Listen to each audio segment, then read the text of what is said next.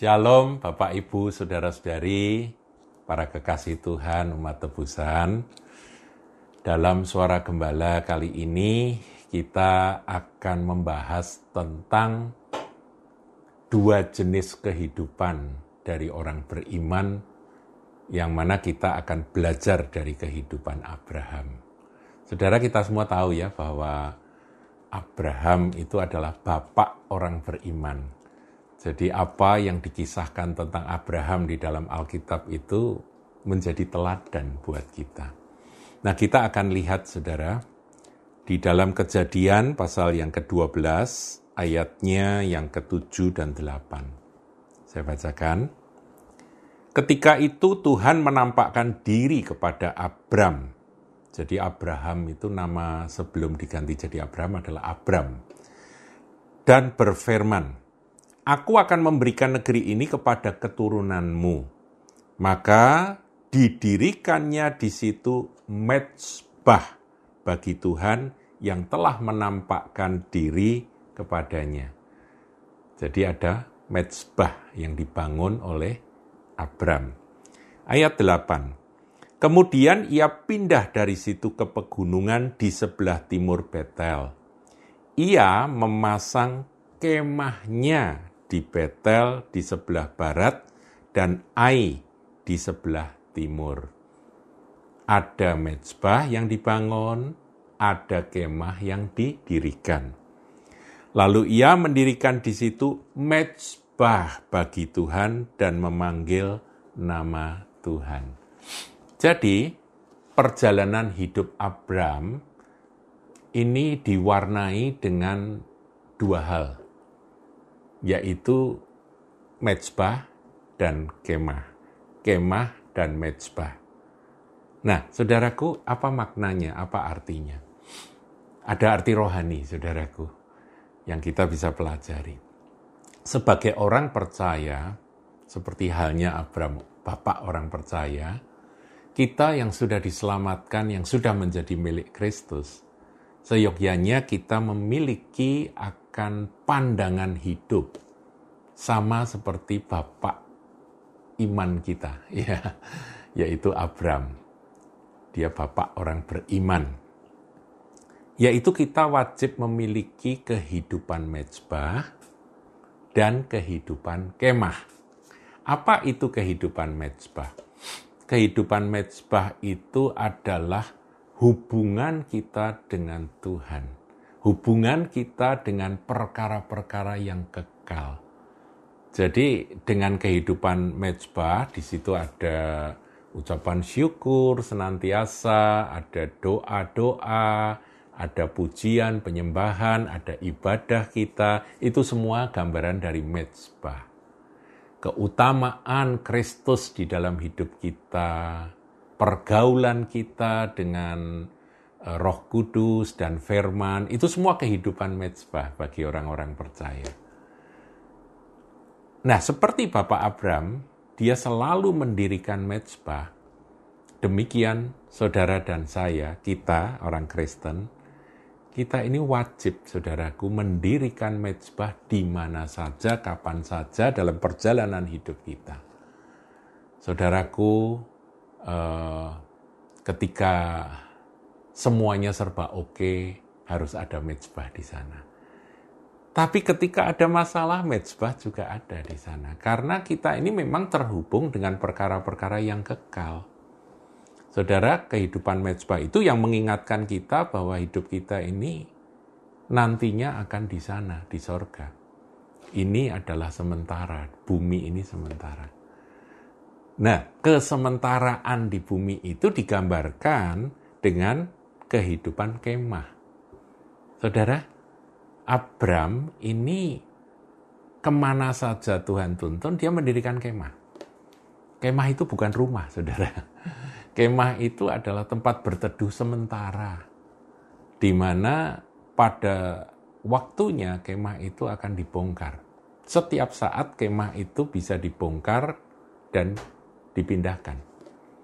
Nah, sikap hati kita terhadap kekekalan, itulah kehidupan mezbah. yang harus kita pelihara, harus kita terus bangun setiap waktu. Sementara sikap hidup kita terhadap dunia itu harus seperti Abraham, yaitu kehidupan kemah. Artinya, kita nggak boleh terikat dengan perkara-perkara yang sementara. Itu cuman kemah, itu sementara. Jadi kesadaran bahwa hidup kita di atas muka bumi ini adalah kehidupan yang sementara, itu harus kuat, saudara. Sebab kalau tidak, maka kita pasti akan kesedot, ketarik ya. Ketarik dengan hal-hal yang sementara ini, seakan-akan hidup kita ini ya cuma di bumi ini saja. Padahal tidak, saudaraku. Kita ini setelah ditebus oleh Yesus Kristus Tuhan, setelah menjadi milik Kristus, kita ini menanti-nantikan akan kehidupan yang kekal. Nah, kehidupan sementara di bumi ini adalah kehidupan yang kita sikapi dengan sikap seperti Abraham, inilah kemah yang setiap waktu bisa dibongkar. Nah, sikap kemah ini, saudara, sikap memandang dunia seperti kemah ini, kalau ada pada kita, itu akan menggenapi apa yang dikatakan Rasul Paulus. Rasul Paulus berkata bahwa tubuhku ini adalah seperti kemah. Kalau ini dibongkar, nanti aku akan pindah ke tempat yang kekal. Kan begitu ya, Paulus. Nah, saya juga ingin sampaikan, saudara, beberapa nasihat Rasul Paulus yang cukup tajam di dalam 1 Korintus pasal yang ke-7. 1 Korintus pasal yang ke-7, dia katakan demikian, ayat yang ke-29. Saudara-saudara, inilah yang kumaksudkan, yaitu waktu telah singkat. Karena itu, dalam waktu yang masih sisa ini, orang-orang yang beristri harus berlaku seolah-olah mereka tidak beristri. Dan orang-orang yang menangis seolah-olah tidak menangis. Dan orang-orang yang bergembira seolah-olah tidak bergembira. Dan orang-orang yang membeli barang-barang, seolah-olah tidak memiliki apa yang mereka beli. Pendeknya, orang-orang yang mempergunakan barang-barang duniawi, seolah-olah sama sekali tidak mempergunakannya. Sebab dunia seperti yang kita kenal sekarang akan berlalu. Saudara, inilah gambaran dari sikap hati yang memandang dunia ini seperti kemah. Kemah itu dipakai sementara, bukan rumah. Kalau rumah itu kan ya kesannya permanen ya, saudara. Ya, kita buat rumah yang kokoh, kita tinggal di dalamnya selama-lamanya. Selama-lamanya itu berapa lama, saudara? Bukankah kita ini punya waktu yang akan berakhir pada saat yang Tuhan tetapkan. Saudara,